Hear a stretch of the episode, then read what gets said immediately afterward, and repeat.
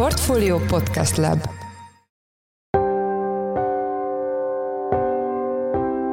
Mindenkit üdvözlünk, sziasztok! Ez a Checklist a Portfolio podcastje június 22-én csütörtökön. A mai műsorban a kormány frissen bejelentett döntéseit járjuk körbe meghívott vendégeinkkel. Ezek közül a legjelentősebbek a csok és a babaváró hitel szabályainak módosítása, a bolti árstop kivezetése és a kötelező akciók kiterjesztése, illetve azok mértékének emelése. Elsőként ezek makropályára gyakorolt hatását járjuk körbe Csiki Gergelyel, a portfólió lapigazgatójával. A csok és a babaváró új szabályai az ingatlanpiacot is érintik. Erről Sándorfi Balást, a Bankmonitor alapítóját kérdezzük. A harmadik blogban vélhetően a legtöbb embert érintő árstop kivezetéséről, illetve a kötelező akciók szabályainak módosításáról beszélünk Hornyák Józseffel, a portfólió makroelemzőjével. Én Szász Péter vagyok, a Portfólió Podcast Lab szerkesztője, ez pedig a checklist június 22-én. Az első interjút Forrás Dávid, a Portfolio Podcast szerkesztője készítette. Gulyás Gergely miniszterelnökséget vezető miniszter a mai kormányinfón ugye bejelentette, hogy augusztustól vége van az árstoppoknak, kivezetik a városi csokot és szigorítják a babavárót, ezzel párhuzamosan bővítik a falusi csokot, és az eddigi árstopos termékek pedig átkerülnek valahogy a kötelező akciózás rendszerébe. Ezekkel a témákkal ugye a mai műsorban részleteiben is foglalkozunk, de előbb makro szempontból vizsgáljuk meg a helyzetet. Itt van velünk a stúdióban Csiki Gergely, a portfólió lapigazgatója, makroelemzője. Hello, üdvözöllek a műsorban. Szia, üdvözlöm a hallgatókat. Szerintem kezdjük ott, hogy a, a kormány ugye nem szeret olyan intézkedéseket hozni, amik közvetlenül negatív hatást gyakorolnak a választók pénztárcájára. Most viszont úgy néz ki, hogy az árstoppok eltörlésével, a csok részleges kivezetésével, illetve hát a babaváró feltételeinek elég radikális szigorításával ezt teszi. Milyen körülmények miatt kényszerülhetett erre? Valóban lehet benne ezekben a bejelentésekben olyat látni, hogy meglátjuk benne a pozitívumot, hogy még egy hónapig van az árstop, és nem teljesen kerül eltörlésre a, a családi otthonteremtési támogatás, de ezek, ezek lényeges szigorítások, és a, a lakosság jövedelmi helyzetét közvetlenül rövid távon is érintik. Ennek pedig az a háttere, hogy mind az idei költségvetés, mind pedig a jövő évi költségvetés elég nagy bajban van. Éppen most jelentek meg a részletes májusi költségvetési adatok, és a korábbi hetekben sokat beszéltünk már erről, hogy nem csak a 24-es költségvetés tervezése nagy kívásokkal övezett, hanem már az idei költségvetés hiánypályája, eredeti hiánypályája is nagy aknákkal van tele. Csak hogy egy példát mondjak, ami talán a hallgatóknak is még szemletesebbé teszi ennek a kihívásnak a mértékét. Májusban az áfa bevételek 18%-kal csökkentek tavaly májushoz képest, miközben ugye májusban 20% felett volt az infláció. Ez azt jelenti, hogy olyan mértékben esett vissza a fogyasztás, és alakult át a, a lakosságnak a fogyasztási szerkezete, hogy sokkal-sokkal kevesebbet hagynak a boltokban, és ez nyilván a forgalmi típusú áfa bevételekben lecsapódik, és ez az, úgymond a költségvetésnek az alapfolyamataira nagyon mély és rossz hatást, kedvezőtlen hatást gyakorol. Részben ez a, a bevételi oldalon a, az elmaradás, több száz milliárd forintos bevételi elmaradás látszódik, és van kibontakozóban, miközben a kiadás oldal nem könnyebbül meg. A rezsi kiadások, a rezsicsökkentés, magasan beragadt rezsiárak, gázárak nyomják, a kamatkiadások folyamatosan emelkednek, terben van és kilátásban van, hogy az infláció miatt a nyugdíjkiadások még magasabbak lesznek idén. Azt látjuk összességben, hogy nem látni azt, hogy mi az, ami ezen a költségvetés helyzeten segítene, és valószínűleg ezt a kormány is felismerte, és ezért hoz olyan intézkedéseket, amelyek kvázi stabilizálják a költségvetést, de valahonnan el kell ezt venni, el kell vonni, és az másik oldalon megszorításként jelentkezik. És akkor ez azt jelenti, hogy ugye 2024-től érvényesek a családtámogatási elemekkel kapcsolatos változtatások, de az árstop az már augusztustól, tehát hogy körülbelül másfél hónap múlva. Ez azt jelenti, hogy ez már idén mondjuk jó hatást gyakorolt az áfa bevételekre, hogy valamennyire ugye tervezetten, de hogy emelkedhetnek az árak, ergo több lesz az áfa bevétel? Így van, hogyha az inflációra gyakorolt hatás inkább pozitív lesz, emelkedni fog az ástoppok kivezetése miatt, ezt még nem biztos nem tudjuk, ugye vannak különböző szabályok, itt a kötelező akciózás miatt változott a, a, a kormány, és a legnagyobb boltoknál ott van egyfajta ilyen árleszorító hatás, vagy újfajta árleszorító hatás, de a kis boltoknál például megjelenhetnek akár már a valós piaci árak, nagyon hosszú időszak után találkozhatnak majd az emberek ezekkel az új árakkal, és mivel magasabbak lesznek ezek az árak, lehet, hogy az áfa bevételben is lecsapódik, viszont ez egy, egy kontraproduktív is lehet, hogyha olyan mértékű az áremelés, akkor az emberek egyszerűen nem fognak annyit fogyasztani, megszorítanak saját magukon, és nem fog annyi bevétel sem befolyni a költségvetésbe az államkasszába. Egyébként érdemes még egy párhuzamot ide vonni, ugye pont egy évvel ezelőtt szintén ilyen június időszakban beszélgettünk arról, hogy a költségvetés gondjai, hibái miatt, mint hogyha a kormány felismerni ezt az újfajta valóságot, szembe jött vele a valóság, és most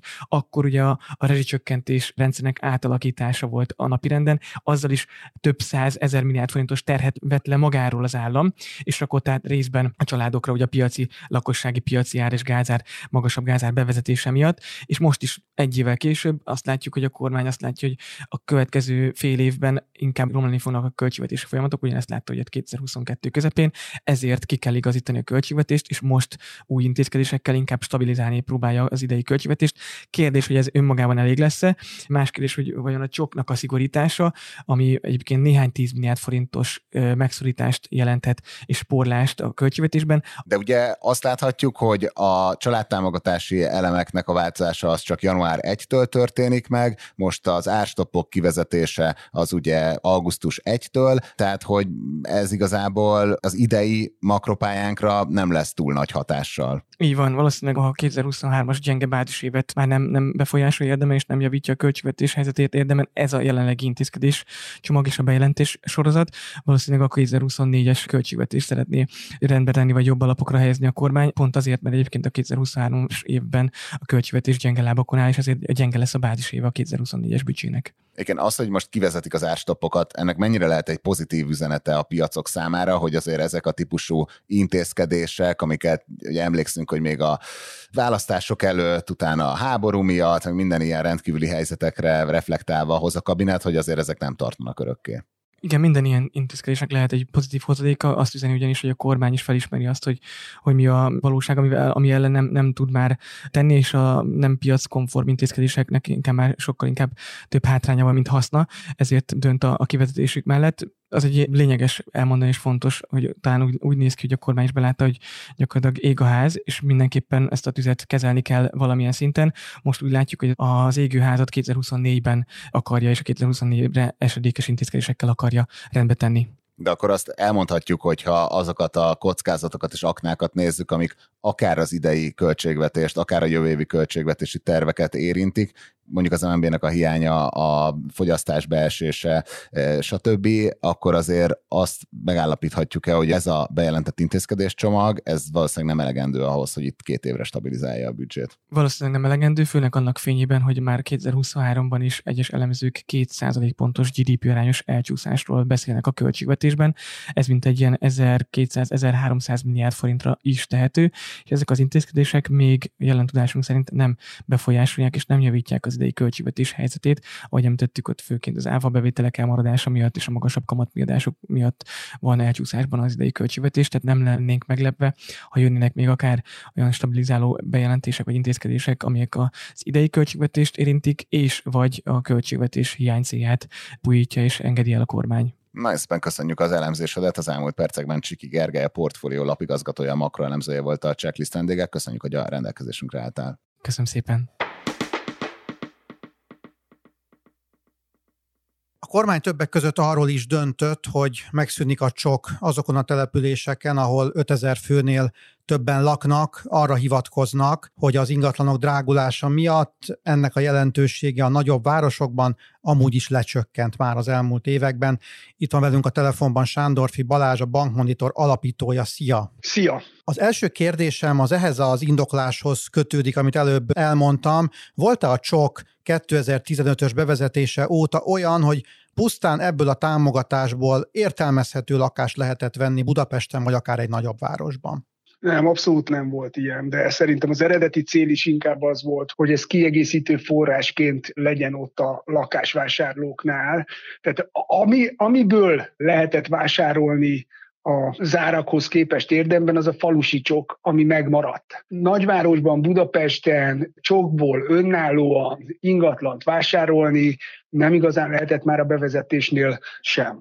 A csok kritikusai azok azt állítják, hogy ez a program gyakorlatilag a beruházókat, a kivitelezőket támogatta, nem pedig a családokat, hiszen ez a támogatás gyakorlatilag egy az egyben beépült az árakba. Szerinted a csok hozzájárulhatott tavalyig a lakásár emelkedési hullámhoz, főleg Budapesten és inkább a nagyobb városokban? Ugye alapvetően, amikor a csokot bevezették, illetve utólagosan módosították, azokon a pontokon változtatott az ingatlan piaci árazásokon. Mi történik? Van a piacon egy adott eladásra váró lakásállomány, ebben a pillanatban megjelenik egy új támogatási forma, ez értelemszerűen megnöveli a vásárlóerőt, felhajtja a keresletet, ettől önmagában nem lesz még több eladó ingatlan, innentől pedig kisebb vagy nagyobb mértékben, de beépül, beépül az ingatlan árba. Az én személyes meggyőződésem az az, hogy ugye 2015 és 2022 közepe között a magyar lakóingatlan áremelkedés az Európa bajnok szintet ért el. Ebben jelentős szerepe volt a, mind a támogatásoknak, mind pedig a támogatott hiteleknek, hisz ez mind növelte a vásárló erőt ti a bankmonitor adatai alapján vissza igazolni azt a vélelmet, vagy azt az állítást, amit a kormány tett, hogy már nem annyira népszerű ez a program? Tehát mennyire találjátok ti népszerűnek a csokot még mostanában? Mi úgy látjuk, hogy az ügyfelek még mindig keresik, tehát hogy a mai napon egyébként önerő kiegészítésként nagyon nagy szerepe van, ugyanúgy, ahogy a babaváró hitelnek is. Ugye miről beszélünk, hogyha nem tudom megvásárolni az ingatlant, akkor hitelt kell felvennem, viszont nem fogom megkapni az ingatlan vételállát egészében hitelként, hanem önerőt kell tudnom felmutatni, saját hozzájárulást, és itt a visszanemtérítendő csok, az, az alapvetően önerő kiegészítésként tudott jelen lenni, aminek igenis volt szerepe az elszaladt ingatlanárak mellett. Egyébként tudok mondani egy teljesen objektív statisztikát, hiszen ez a Nemzeti Banktól van. Az elmúlt években átlagosan 110-120 milliárd forintnyi összeget fizetett ki a költségvetés csokra. Ennyit kaptak meg a magyar lakosok, akik ingatlan vásárlásba kezdtek, és ennek az 55 százaléka az városi, azaz nem falusi csok megvalósításban történt. Több, mint a fele. Ezek szerint valamilyen igény azért, azért van rá. Az a tény, hogy most a falusi csok támogatása emelkedik, szerinted stimulálhatja-e a vidéki lakáspiacot, akár úgy, hogy egy olyan ember, aki egyébként egy városi környezetben vásárolt volna ingatlant, azt mondja, hogy akkor most keresek egy 5000 fő alatti településen. Abszolút, abszolút. A, amikor a falusi csok megjelent, már ott érezhető volt az, hogy a, a vásárlási célpontok, azok, azok preferenciák változtak, tehát többen tudatosan kerestek falusi csokra alkalmas települést az ingatlan célra, hiszen ott sokkal, a falusi csokon keresztül sokkal kedvezőbb anyagi feltételek mellett tudtak vásárolni, és hogy megint bedobjak egy statisztikát, a 2022 második negyedéve és 23 első negyedéve közötti 12 hónapban az ingatlan tranzakcióknak a kerekítve 30%-a valósult meg falusítsok településeken. Az a sejtésem, hogy ez a szám kisebb lenne, hogyha nem lenne falusi csok, és valószínűleg nagyobb lesz, amikor normál csok már nincsen, csak falusi csok. És akkor itt a kérdéstek a másik fele, hogy szerinted megindulhat-e a lakásárak gyorsabb ütemű mérséklődése a városokban, hogyha ez a lehetőség már nem lesz adott?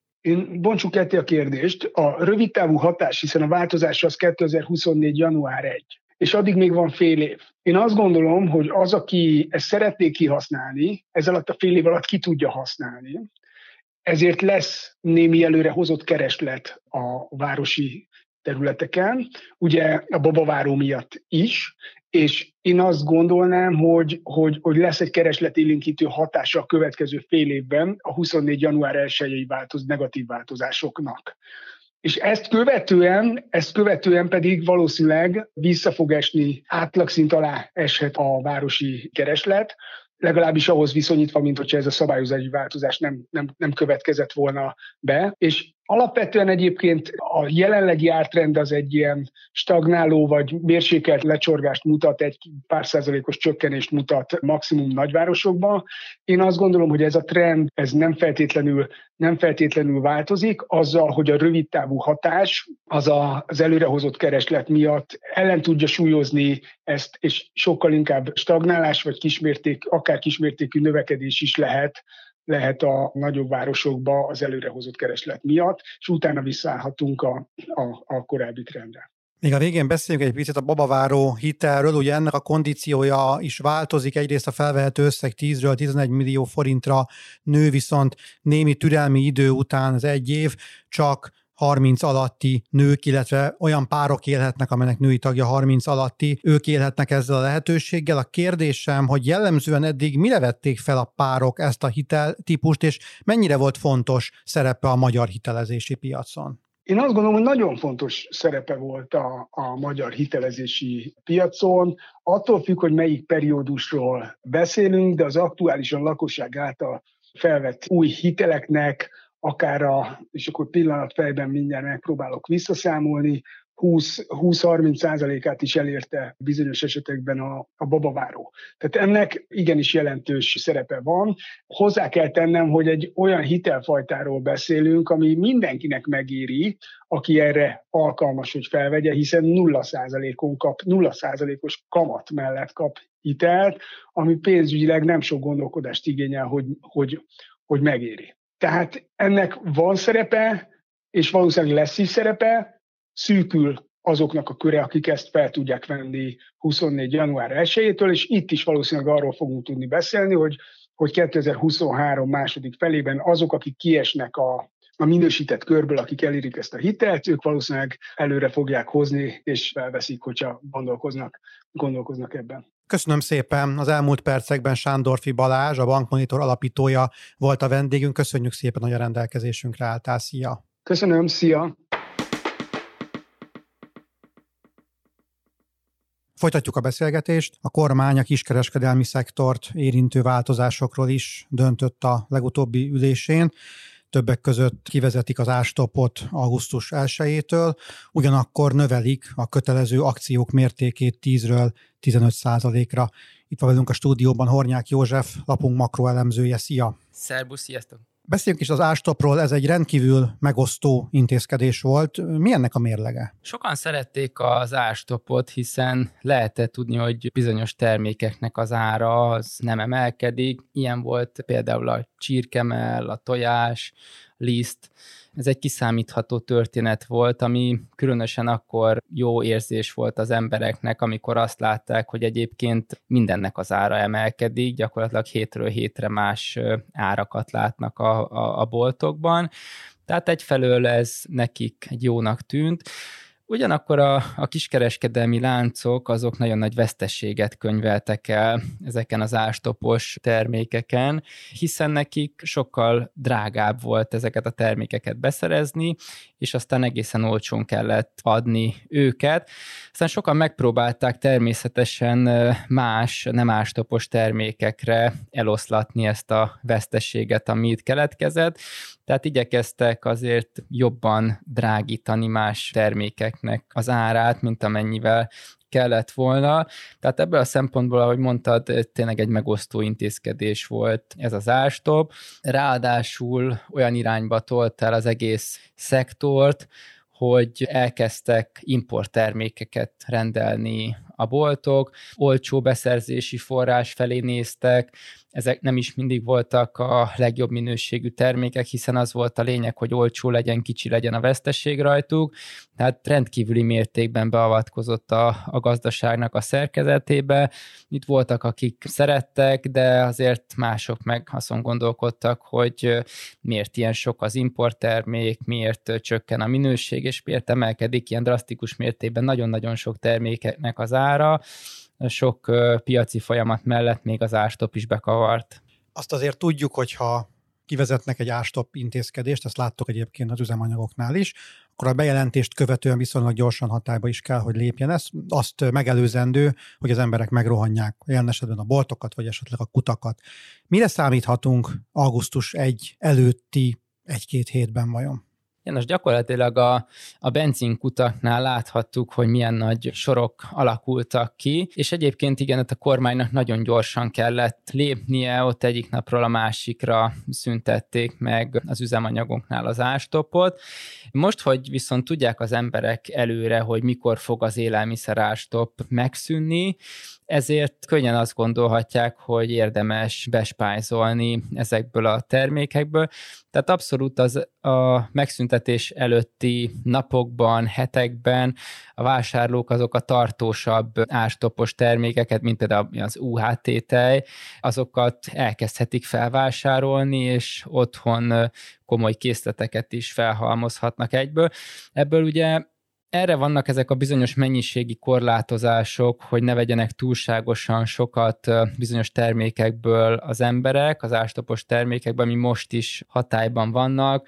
Vannak olyan láncok, ahol csak 5-6 darabot lehet venni bizonyos termékekből, de sőt, vannak olyanok is, ahol egy-két termékes korlátozás van, tehát ott elég nehéz lesz a, ezt a felhalmozás, de azt gondolom, ezt majd megpróbálják az emberek, és egyre több ilyen mennyiségi korlátozásra számíthatunk a következő hónapban, amíg meg nem szűnik az ástop, hiszen majd mindenki egyre többet igyekszik vásárolni, de boltok azért azt szeretnék, hogy a polcokon majd legyenek termékek. A részletszabályokat még nem ismerjük, ez fontos elmondani, de az Gulyás Gergely kancellária minisztertől tudjuk, hogy azok a termékek, amelyek eddig az ástop hatája alatt voltak, most bekerülnek a kötelező akciók hatája alá, és bázisnak a beszerzési árat kell figyelembe venni, tehát onnan kell leszámolni a 15%-os akciót. Szerinted miként drágulnak, mennyivel drágulhatnak majd az árstoppos termékek augusztustól? Igen, ez egy nagyon fontos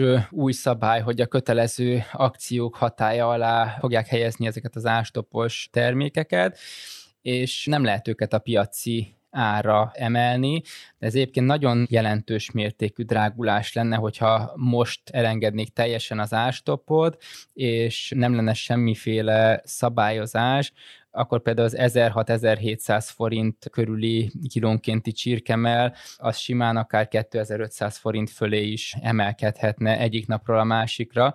Ha most megszűnt volna teljes mértékben az ástop, és nem lett volna helyette a kötelező akció. Most, hogy a kötelező akció hatája alá fognak kerülni ezek a termékek, illetve egy 15%-os diszkontot még ebből is kell adni, így nem lesz olyan jelentős mértékű a drágulás, tehát sokan arra számítanak, hogy ha majd végleg vége lesz az ástopnak, a kötelező akcióknak, tehát hogyha ezek a termékek, a csirkemel, az UHT a cukor, a liszt, olaj, ezek a termékekre nem lesz semmilyen szabályozás, akkor könnyedén akár meg is duplázódhatnának ezeknek a termékeknek az árai, de egy 60-80 százalékos emelkedés simán benne lenne a pakliban. Most most ilyen mértékű emelkedésre nem kell számítani, hiszen továbbra is van egy szabályozás, lesz egy szabályozás, ami gátat fog szabni az áraknak az emelkedésének. Különös tekintettel ez a mínusz 15 es továbbra is veszteséget fog egyébként jelenteni a boltok számára, tehát azért azt mondhatjuk, hogy egyik pillanatra a másikra nem térnek vissza teljesen a, a piaci folyamatok, tehát ezek az anomáliák, amik eddig is megvoltak, ezek továbbra is jelen lehetnek, és egyébként alapvetően ebben az új szabályban, ebben az új szabályozási rendszerben leginkább azok a boltok fognak valószínűleg rosszul járni, akiknek a bevételük már akkora, hogy a kötelező akció hatája alá tartoznak, de még nem olyan nagyok, mint egy multi, tehát hogy nem szoktak 50-80-100 darab terméket egyszerre akciózni, és nagymértékű akciókat sem hirdetnek, csak kisebb akcióik vannak általában, és kevesebb termékre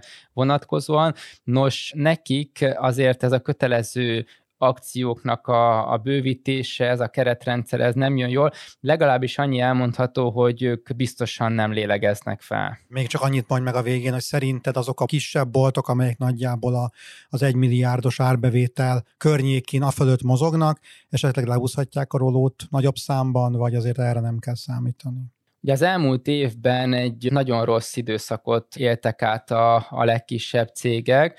Ugye a kiskereskedelmi üzletek száma egyébként alapvetően évről évre csökkenő tendenciát mutat, de tavaly ez nagyon jelentősen felgyorsult ez a történet. Itt volt az óriási infláció, ami miatt a fogyasztói szokások is változtak, az energiaválság, ami miatt a bérleti díjak, költségek emelkedtek, a béremeléseket is, jelentős béremeléseket is végre kellett hajtani, ugye tavaly 20%-os volt a minimálbér esetében, idén is 14-16 százalékos a, a, a bérminimumnál, illetve a minimálbérnél. A kisebb boltok is jellemzően alacsonyabb fizetéssel foglalkoztatják az embereket. Tehát sok olyan tényező volt, ami miatt bezártak, több mint 4000 üzlet lehúzta a rolót a, a tavalyi évben, és azt gondolom, hogy a kiskereskedelmi forgalomnak a, a drasztikus visszaesése az az idei év elején következett be, tehát tavaly még nem is volt annyira vészes, mint az idei év elején. A reálbéreknek a, a csökkenése is most erősödött fel az idei első negyed évben, emlékszünk a 25% feletti inflációs számokra, 40-50%-os élelmiszerinflációra, tehát ebből a szempontból a kisebb boltok továbbra is nagyon nehéz helyzetben vannak, és azért küzdenek, hogy a felszínen tudjanak maradni.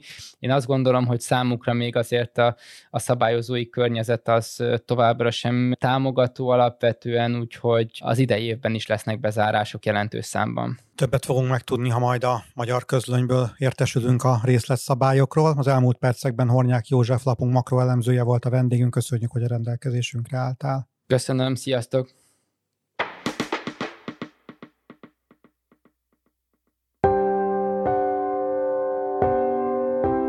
Ez volt már a Checklist a Portfólió munkanapokon megjelenő podcastje. Ha tetszett a műsor és nem tetted volna, iratkozz fel a Portfólió Checklist podcast csatornára valamelyik nagyobb platformon, például Spotify-on, Apple vagy Google Podcast-en. Ha segítenél nekünk abban, hogy minél több hallgatóhoz eljussunk, értékelj minket azon a platformon, ahol ezt az adást meghallgattad. A mai műsor elkészítésében részt vett Bálhidi Bálint, a szerkesztő pedig én voltam Száz Péter. Új műsorral pénteken jelentkezünk, addig is minden jót, sziasztok!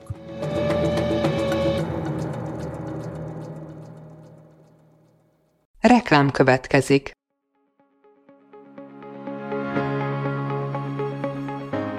Braun Müller Lajos vagyok, az Agrárszektor főszerkesztője. Májusban két tematikus konferenciát is rendezünk Kecskeméten az agrofood szektor szereplőinek. A május 22-én tartandó Portfolio Agrofood 2024 konferencia az élelmiszeripari vállalkozások, beszállítóik, a szolgáltató cégek és a kereskedők számára nyújt egyedi betekintést az aktuális trendekbe. A május 23-án megrendezendő Agrofuture konferencia pedig egyedülálló módon tematikus formában foglalja össze a hazai agrárgazdaság fenntarthatósági követelményeit és innovációs lehetőségeit. Jöjjön elő is, részletek és jegyek a portfolio.hu per rendezvények oldalon.